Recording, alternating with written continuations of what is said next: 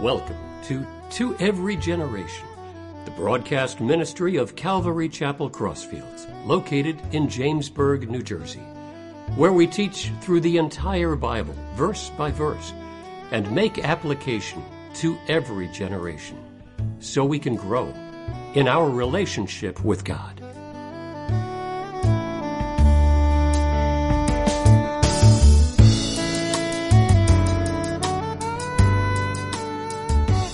Without further ado, basically, we, you know, just again, we, we always have visitors this time of year. It's kind of become a tongue in cheek thing, you know, twice a year you get more visitors and such. But I don't know if you know this, and not everybody knows this, but all four of the gospel writers chronicled the elements of the 40 day post resurrected Christ before his ascension. Because you have to ask yourself, how would such a fledgling belief system uh, that the Roman Empire was looking to get rid of and persecuted them heavily, how were they able to do what they did and grow the way they, they grew in the face of persecution? It's because Jesus spent 40 days on the earth between his resurrection and his ascension into heaven. So this morning, all three pastors with various scriptures are going to be focusing on that post resurrection period, and we will have Pastor Paul start out uh, first. Well, good morning. Uh, if you open your Bibles to John chapter 20, beginning in verse 19. John chapter 20, beginning in verse 19. And this is, you know, the Bible records several instances of Jesus appearing to people post resurrection, whether it was um, Mary Magdalene or the other women at the tomb uh, it records that he appeared before uh, to 500 others before he ascended. But we're gonna, I'm going to focus, and I think we, the three of us are going to focus on his appearing to the disciples, and in, uh, by extension, um, something that we can gain through that. So, starting in verse 19, it says, Then the same day at evening, beginning the first day of the week, when the doors were shut where the disciples were assembled for fear of the Jews, Jesus came and stood in the, in the midst and said to them, Peace be with you. When he had said this, he showed them his hands and his side. Then the disciples were glad when they saw the Lord. So Jesus said to them again, Peace to you. As the Father has sent me, I also send you. And when he had said this, he breathed on them and said to them, Receive the Holy Spirit. If you forgive the sins of any, they are forgiven them. And if you retain the sins of any, they are retained. So, this amazing appearance of Jesus was, again, one of the first recorded appearances to his disciples post resurrection. And I think we can relate to this especially because those who have accepted Jesus' sacrifice on the cross and believed in his resurrection, we are also disciples of Christ. That word disciple means a student or a follower, one who learns from uh, a teacher. And that's what we should be doing uh, throughout this walk as we um, receive Christ and accept what he did on the cross for our salvation, knowing that we're, we're sins, sinners and we can't save ourselves, as we accept that, we now want to walk in the way Jesus walked. And so these, these events and these occurrences will talk about what it looks like to follow Christ, to be a disciple of Christ. And something important happened here in this time of fear. Remember, the disciples were still trying to figure out what happened. Their leader, Jesus, was supposed to, um, you know, conquer uh, the, the persecutors, uh, the Roman Empire, and, and yet he died on the cross three days earlier. And now they're wondering what's going on. They were in great fear. That's uh, an understatement, I'm sure. They figured also, they were in fear for themselves. They figured if Christ was crucified, then we may also be next. And uh, honestly, most of them were also um, martyred for their faith. And he warned them. You know, Jesus warned them about this. He told them in John 15, 18, if the world hates you, know that it hated me before it hated you. So this was not, this could not be a surprise to them. They knew that there might be persecution com- coming. And it, but it wasn't to make them more fearful, but instead to encourage them, to make them courageous in the face of difficult times. And I think Jesus' words ring in our minds and our hearts also to keep us focused, to make us courageous in difficult times. And, you know, throughout the centuries, there have been uh, persecutions against believers. And we see that in our, even in the present culture that we live in, we see persecutions. And you may personally experience that. So Jesus is encouraging us. He says in John 16 33, These things I have spoken to you, that in me you, have, you may have peace. In the world, you will have tribulation. But be of good cheer, I have overcome the world. So, as believers, we want to be able to face the opposition, face the persecution, and be able to give a, a hope to people who we encounter. So notice what happens here in John 9, John 20, 19, in the first part of that, it says, Then in the same day in the evening, being the first day of the week, when the doors were shut, the disciples locked the doors to protect themselves from the authorities who they were in fear of, great fear of. But notice it didn't stop Jesus from entering the room. So, you know, think about that in a personal application to our lives. You know, sometimes we are cowering in fear. Sometimes we're being uh, persecuted. Sometimes there are difficulties in our life. And what do we do? We want to hide. We want to run and hide. Sometimes we hide from our brothers and sisters. Sometimes we try to hide from God. But Jesus understands that fear, and He breaks through that fear, and He ministers to us in our needs. And then it says Jesus came and stood in the midst, stood in the midst. So He was there. His presence was, was palatable. His presence was there in the very moment that they needed it. Sometimes I know if I'm caught up in fear, I want to sense God's presence more and more in my life. And Jesus did that. He knew that. He knew that being in their midst would, would disarm them from that fear. Remember, when something's going on in your life, as you pray, as you seek the Lord, He's going to bring peace and He's going to bring comfort to you.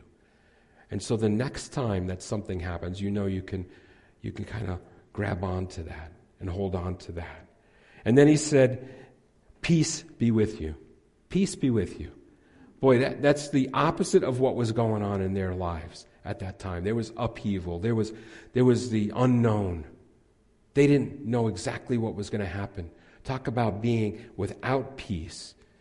You know, Jesus said in John 14, 27, Peace I leave with you. My peace I give to you, not as the world gives, do I give it to you. Do not let your heart be troubled, neither let it be afraid. So Jesus promised this peace. And this peace is more than just an absence of conflict.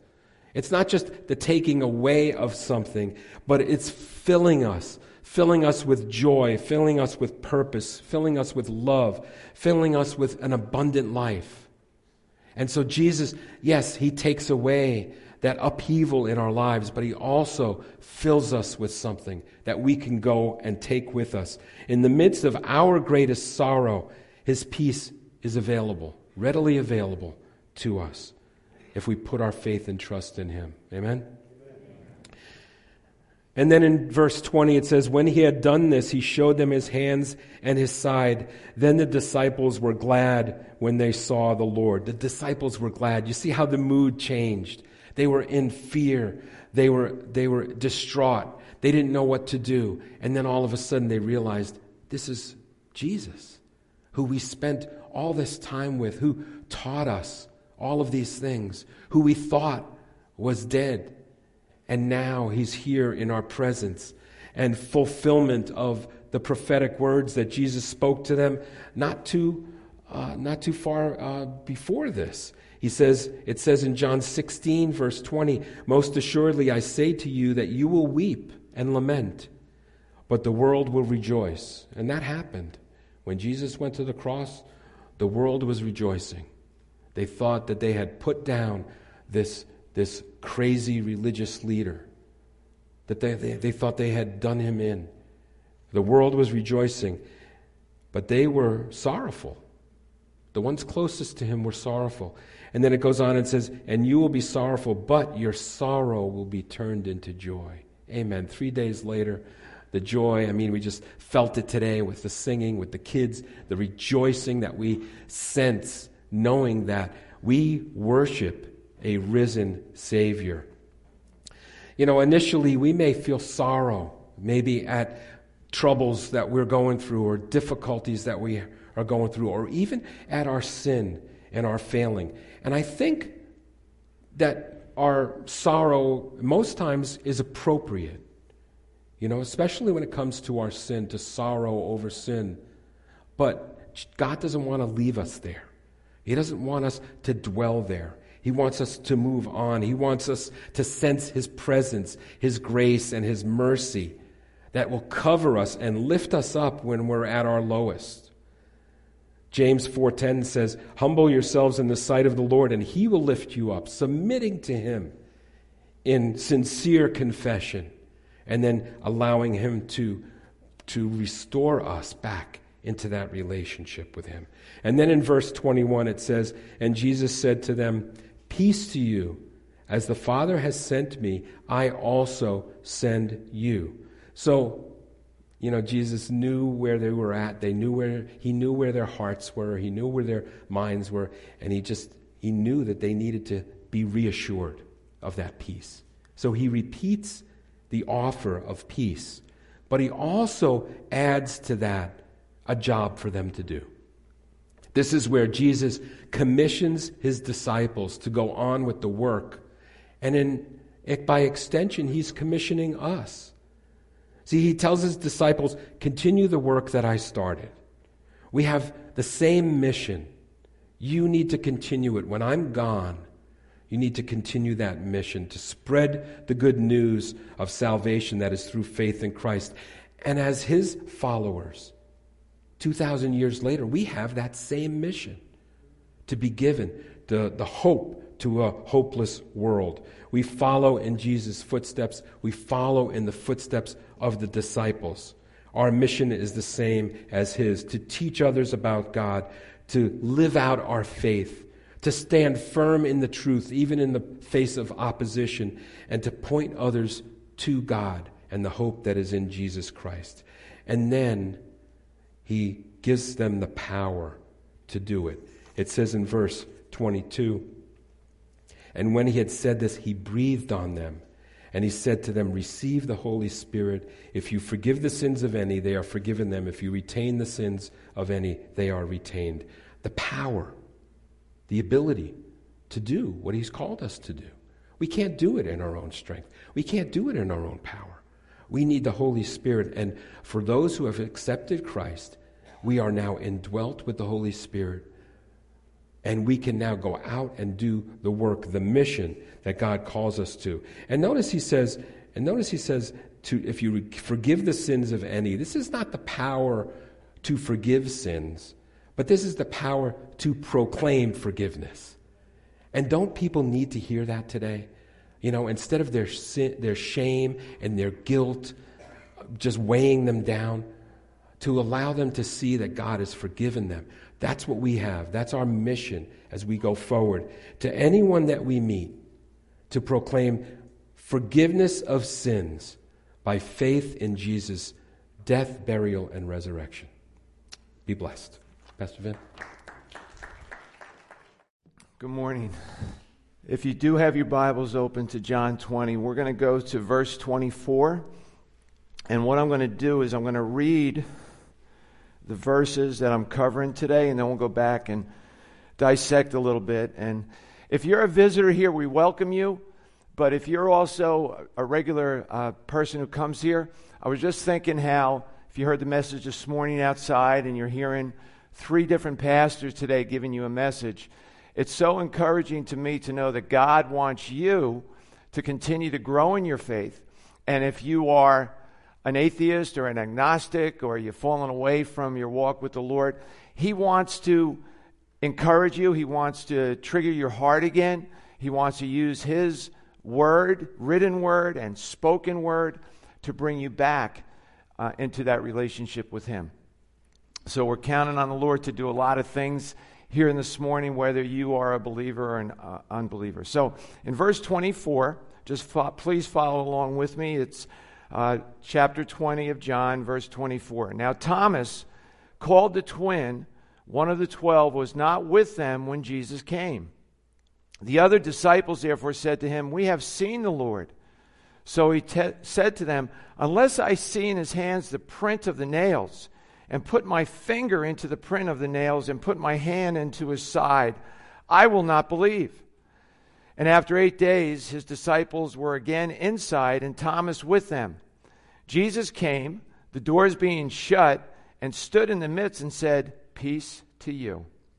Then he said to Thomas, Reach your finger here and look at my hands, and reach your hand here and put it into my side. Do not be unbelieving, but believing. And Thomas answered and said to him, My Lord and my God.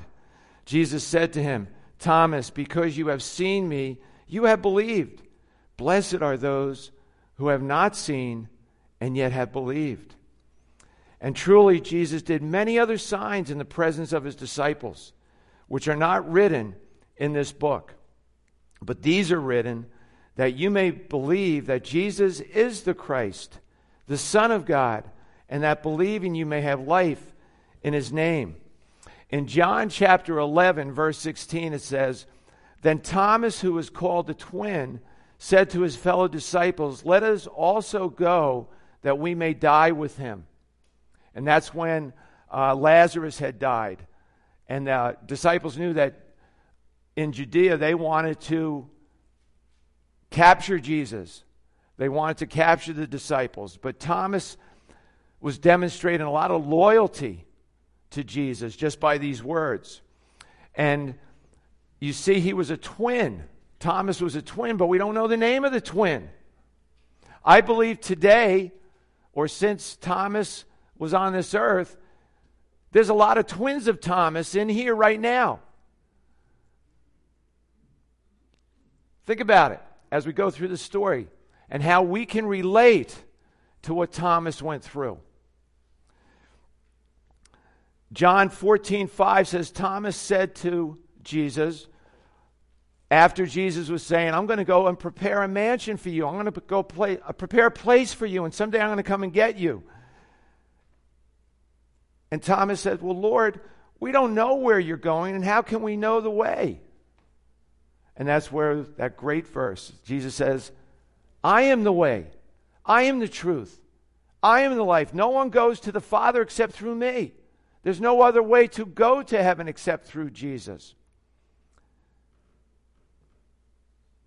Thomas saw Jesus for three years. He hung with him, he ate with him. They discussed things. He saw his miracles. He knew that Jesus went through a trial. He knew he went through a beating. He, know, he knew he was nailed to the cross. He, know he, was, he knew he was buried in a tomb.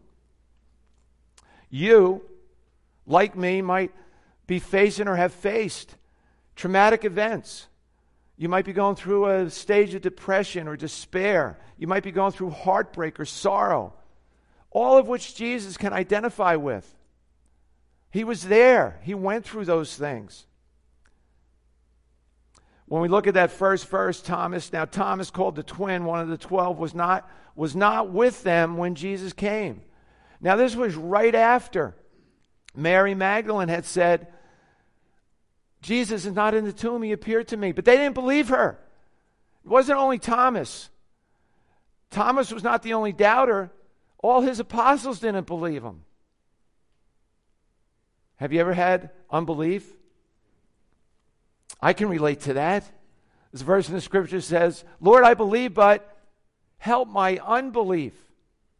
And I think Jesus is always trying to do that. He's tagged with the name Doubting Thomas. Have you ever been in a place where you doubted what God was doing?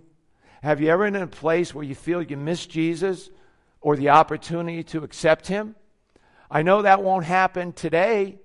I know Pastor Joe, when he's up here bringing the last message, will give you that opportunity to come back to Jesus or to come to Jesus for the first time.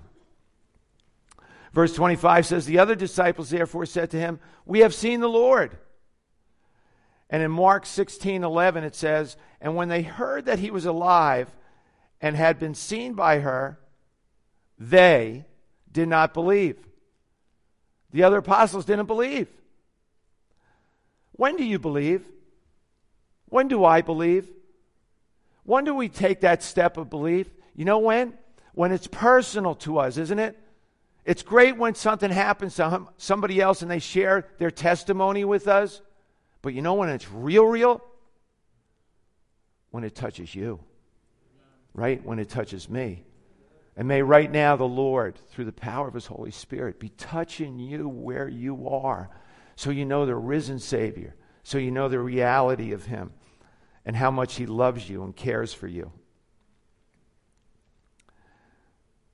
So Thomas said, Unless I see in his hands the print of the nails and put my finger into the print of the nails and put my hand into his side, I'm not going to believe. Well, you know, Thomas wasn't there when Jesus appeared the first time in that room. It was eight days later that he was in that room. So, what was Thomas thinking when they said to him, We saw Jesus? He appeared to us in that room. Where was Thomas? Was he so beside himself over the events that just took place? Was he wondering? Was he having his own walk of his faith? I believe, yes, he was, just like you and I do. We have our own walk of faith. And what did Thomas do that day when he wasn't there when Jesus appeared? Maybe he went to the empty tomb and he was wondering did he really rise? like Mary said? Or did somebody steal him? What's going on? I don't know. What's taking place here? And he had eight days to ponder all of this.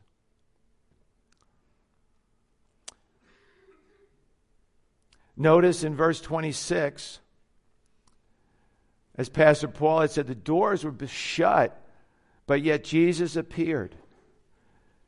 Nothing could keep Jesus out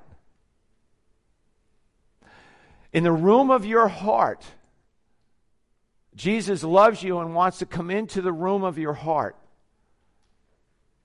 Nothing can keep him out except a hard heart and an unwillful spirit.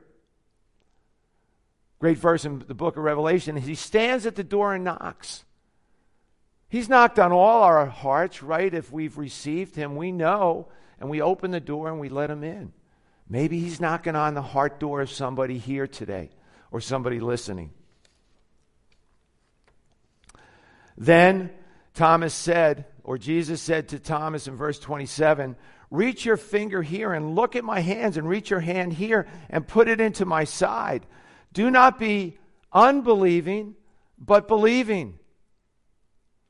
He knew what it would take for Thomas to believe. He knows what it takes for you and I to believe. He knows those very things that have to come into your life for you to cry out to Him.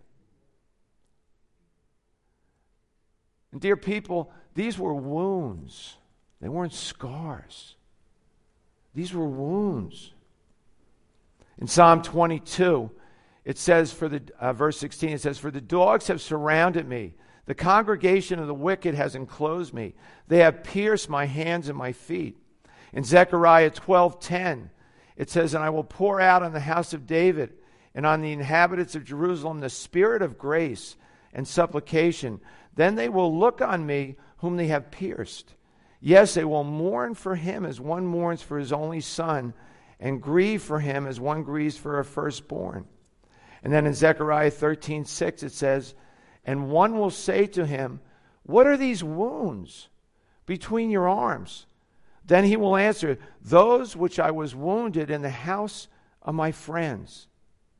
And then in Revelation, it says, And I looked, and behold, in the midst of the throne and of the four living creatures, and in the midst of the elders, stood a lamb as though it had been slain.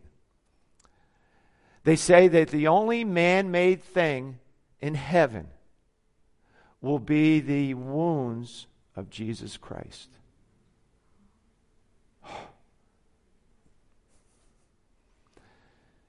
Jesus, when he appeared to the apostles and to Mary and to all the ladies and then to Thomas with his friends up in the upper room, he still had his wounds.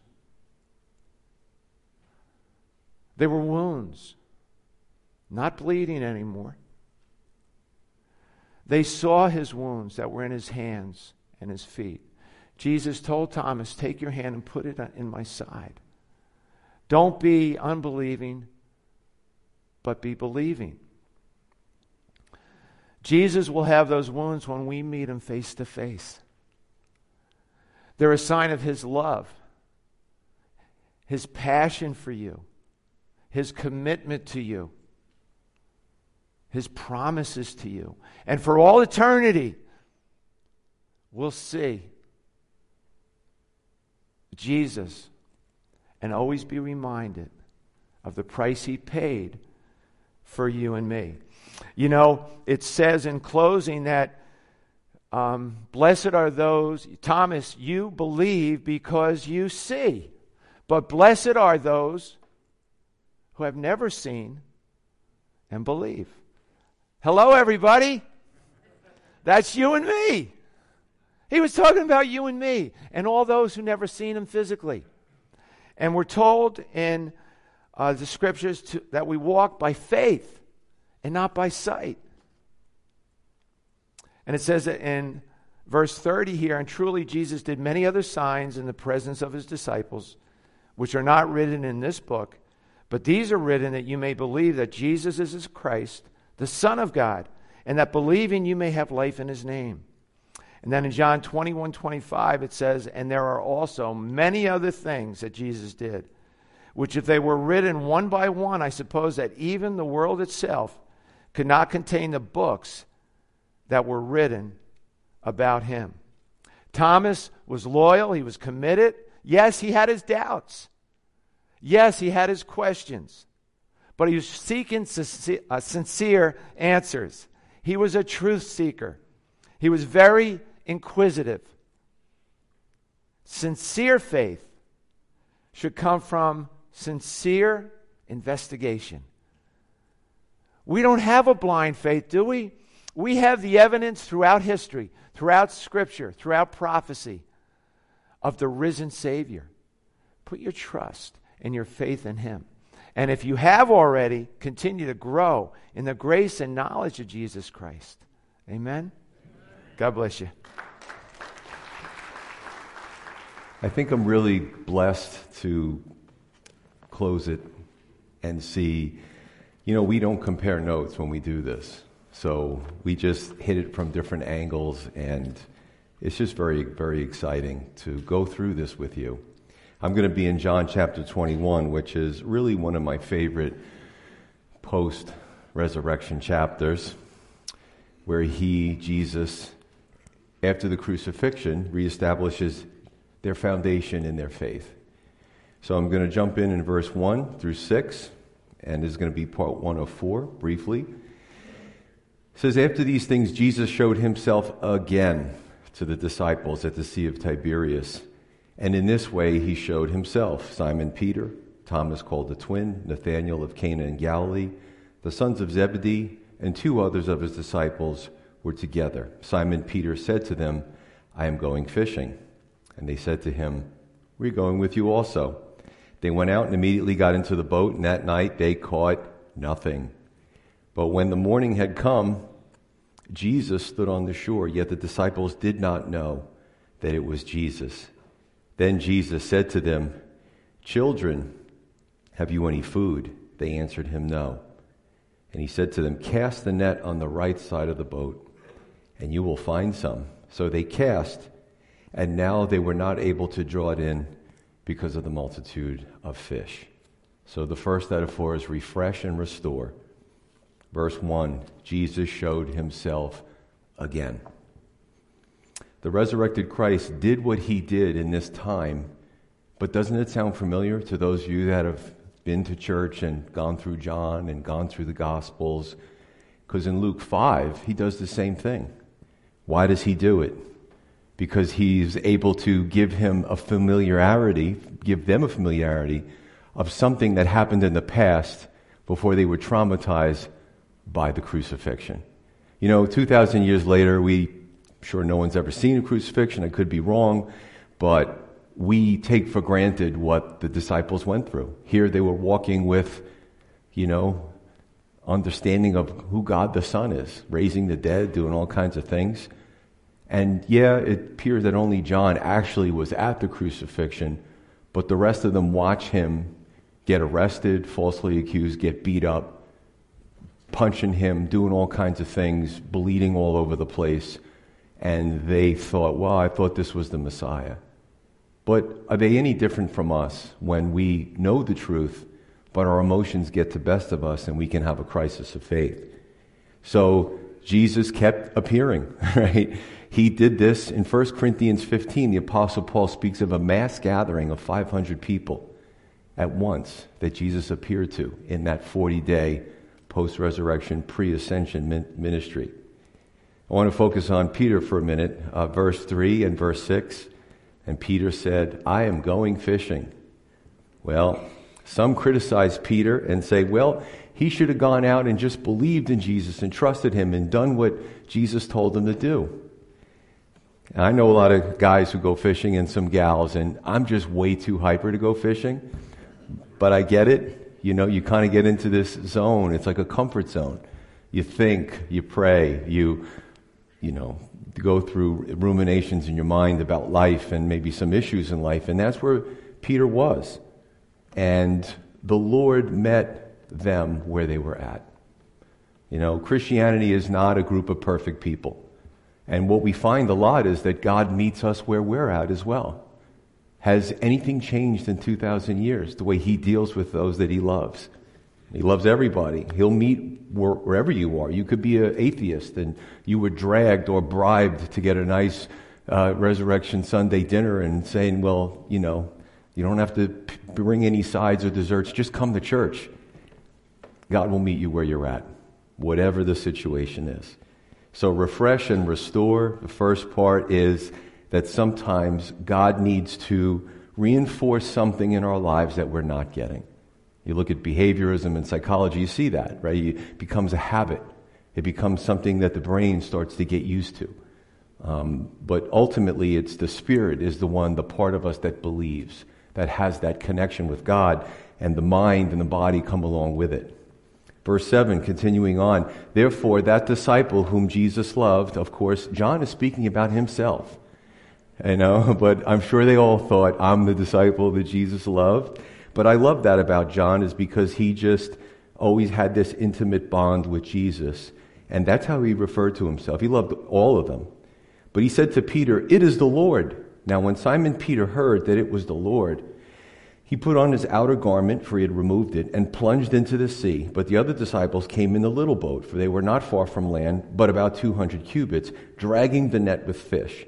Then, as soon as they had come to the land, they saw a fire of coals there and fish laid on it and bread. Jesus said to them, Bring some of the fish which you have just caught. Simon Peter went up and dragged the net to the land full of large fish, 153. And although there were so many, the net was not broken. Jesus said to them, Come and eat breakfast. Yet none of the disciples dared ask him, Who are you? knowing that it was the Lord. Jesus then came and took the bread and gave it to them, and likewise the fish. This is now the third time Jesus showed himself to the disciples after he was raised from the dead. So, two out of four is the foundation. A lot of activity going on. Uh, Peter, he starts to realize that it's really Jesus, and in a fit of adrenaline fueled excitement, he jumps into the water. He's not waiting for the guys to row the boat. You know, he just jumps into the water and swims as fast as he can to see Jesus. I love Peter. so, I wonder sometimes do we take the Lord for granted? Right? Do we do church? Do we do the Christian thing?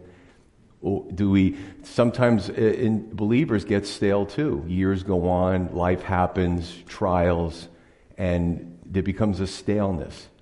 But it's always a good time. Any time is always a good time to rededicate yourself to the Lord and say, you know, in the early days, I had so much more of a fire or a zeal. That can happen any time. Amen? Verse 12 Jesus had already made a fire and was willing to make the disciples breakfast. So we find that even in his resurrected state, he still has the character of a humble servant, which is something that needed to catch on to the disciples. He was always teaching them. You know, and, and again, as Christians, are we humble? You know, do we desire to serve others, to be other centered? So many lessons here. I'll say this that, uh, and I, I read the statistics about church attendance in the United States. You see all these polls that come out. Sometimes we talk about them during Christmas or during Resurrection Sunday. Uh, and it says that attendance is low. But why is attendance low? Could it be that maybe churches as an organization try to remake something they don't need to remake? As long as you have God's word and the resurrected Christ, do we really have to fluff it up or add uh, some sugar to it? Do we have to be relevant, cool? Do we have to be celebrities? You know what people are attracted to? Genuineness and sincerity. And that's attractive. And that you will find truly in God's Word and the resurrected Christ. We don't need to use the world's means to prop up the church. Right? Amen? So, verse 13, he gives them bread and fish. I see this, and, you know, I, I, met a lot of people from the Middle East, the Far East, and they have a different idea than American culture when it comes to this sort of fellowship and intimacy, hospitality, opening up their homes. And I, I find myself drawn to the way they do things. And in America, sometimes we sort of have like a force field in our comfort zones. But this eating and, and sitting together and talking, I mean, that's how God designed us to be social creatures. When you look at the breakdown in American culture, that's part of the reason the isolation that we, we experience in American culture. So here, they didn't have their iPhones, they didn't have their social media. They sat with Jesus and they ate and they talked, and their hearts inside, I can't imagine what they felt while they were doing that, the excitement. So Jesus restores that intimacy. And we can re- enjoy that intimacy today with Christ. Is it a little different because he's not tangible? Sure. Nonetheless, it's no less than what they have desired and what they engaged in. Verse 15. I, I have to cover the whole chapter because um, some of you I won't see for about six or seven months, so I got to make sure I get as much scripture in as possible. Okay? Part something was saying, "Don't say it, don't say it." It's just, it's all good. It's all good. I'm hoping that some of you say, "You know what? I, I was touched by that." These three pastors, you know, they're a little kooky, but they, they got something going there, and uh, maybe I will come back on a Sunday. All right, I had to get it out. It's out now. Let me move on. Okay. Verse 15. Oh, I feel so much better. it's usually Pastor Vinny doing that stuff. All right, settle down. Uh, so, 15. So when they had eaten breakfast, Jesus said to Simon Peter, Simon, son of Jonah, do you love me more than these? He said to him, Yes, Lord, you know that I love you. He said to him, Feed my lambs. He said to him a second time, Simon, son of Jonah, do you love me? He said to him, Yes, Lord, you know that I love you. He said to him, Tend my sheep. He said to him the third time, Simon, son of Jonah, do you love me? Peter was grieved because he said it to him the third time, Do you love me? And he said to him, Lord, you know all things. You know that I love you. Jesus said to him, Feed my sheep. Most assuredly, I say to you, when you were younger, you girded yourself and walked where you wished, but when you are old, you will stretch out your hands, and another will gird you and carry you where you do not wish. This he spoke, signifying by what death he would glorify God. And when he had spoken this, he said to him, Follow me. Then Peter, turning around, saw the disciple whom Jesus loved following, who had also leaned on his breast at the supper, and said, Lord, who is the one who betrays you? Peter, saying to him, said to Jesus, But Lord, what about this man? Jesus said to him, If I will that he remains till I come, what is it? to you. You follow me. Then this saying went out among the brethren that this disciple would not die. Yet Jesus did not say to him that he would not die, but if I will that he remain till I come, what is that to you? You know what's amazing? The disciples weren't perfect You know, when I started reading the Bible as a new believer, I felt more comfortable the more I read about the disciples. Because I'm like, you know, I got a lot of flaws. And wow, they got some flaws too. Praise God. God uses flawed people. I love that. So they even they, they were kind of taking Jesus' words and they misunderstood it a little bit. All right. Verse 24, this is the disciple who testified of these things and wrote these things, and we know that his testimony is true. And there are also many other things that Jesus did, which, if they were written one by one, I suppose that even the world itself could not contain the books that would be written. Amen. So three out of four is marching orders, right? Jesus does this refresh, this res- restoration, this reestablishment. Um, the more I'm sure they spent time with him, the more the idea of the crucifixion became something that they remembered as a necessity so that their sins could be forgiven and not so traumatic anymore. And then they would get to look forward to Jesus' final restoration of the whole creation, which is a future from now. We don't know when it is.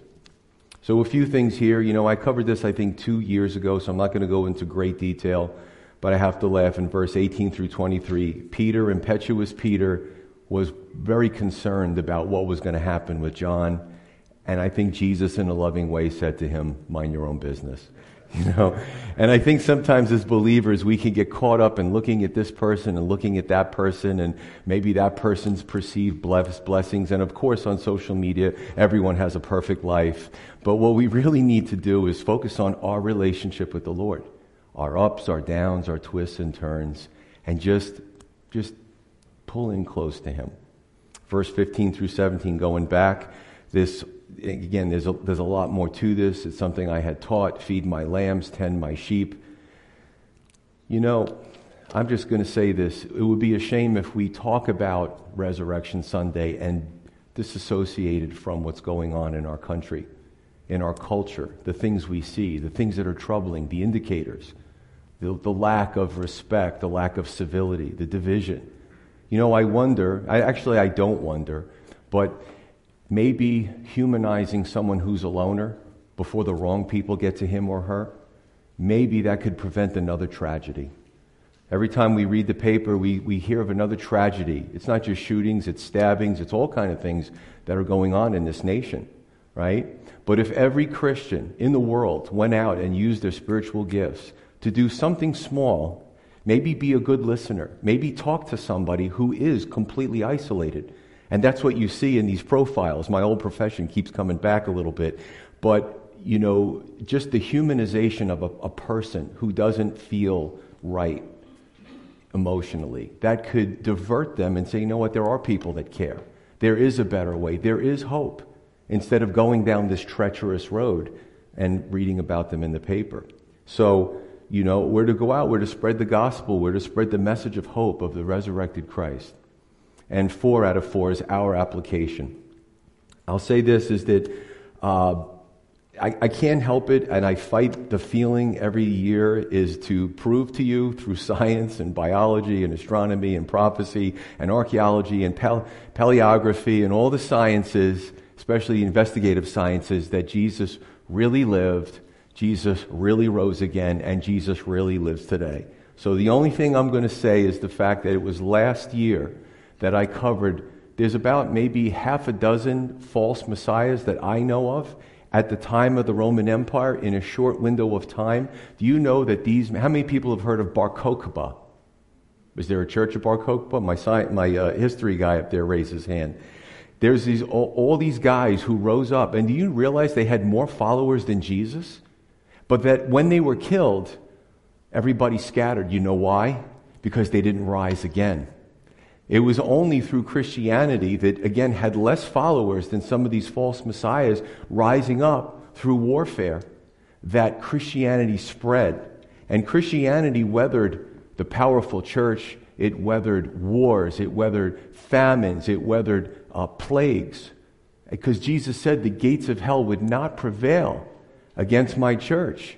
And that's true for the last 2,000 years. So, once we understand the full weight and power of the resurrection, we understand why the full weight and power of the Roman Empire did not destroy Christianity, and it intended to All you have to do is find this in the annals of history. But the answer, you know, and again, churches that try to do things and, and make it more palatable for everyone, and we don't want to talk about the resurrected Christ, why not?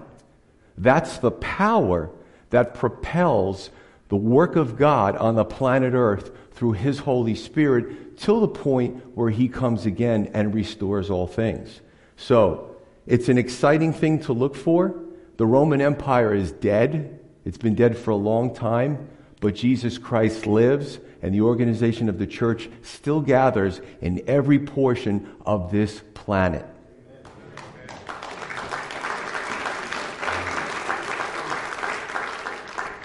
I just say, let's continue to share the message of hope in a hopeless world. Let's pray. Father in heaven, you're so good. You're so awesome, Lord. Um, this, it's just so, my goodness, there's so many different twists and turns we can go through in the scripture. So many different archaeological finds. Actually, in the last 60, 70 years, incredible paleography, incredible stuff, fulfilled prophecy. I just pray right now, if there's anybody here, and you know what? You'll, they'll be clapping for you, trust me.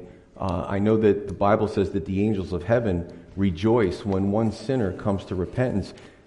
When you come up to receive Jesus Christ, there's no shame in it, there's joy. And this is something that God desires, but He doesn't force us to do it. So I just would ask you right now if there's anybody here, is it a desire that you have to walk with the Lord? I would say, come up out of your seat, come to the front. I'll just lead you in a short prayer. And uh, the Lord is here. What better day to put your faith in Christ than on Resurrection Sunday? Is there anybody here who'd like to do that? I just want you to know that we will be here after service. If it's something that you're saying, gee, I, I didn't expect this, but I, I, there's a part of me that really wants to do this, please come talk to us after service. Because listen, we can get a promotion, we can get a job, we could move to another state or country, we could buy a house, we could do a lot of things. But coming to Christ is so powerful that not only does it have implications through this life, but into eternity. Amen?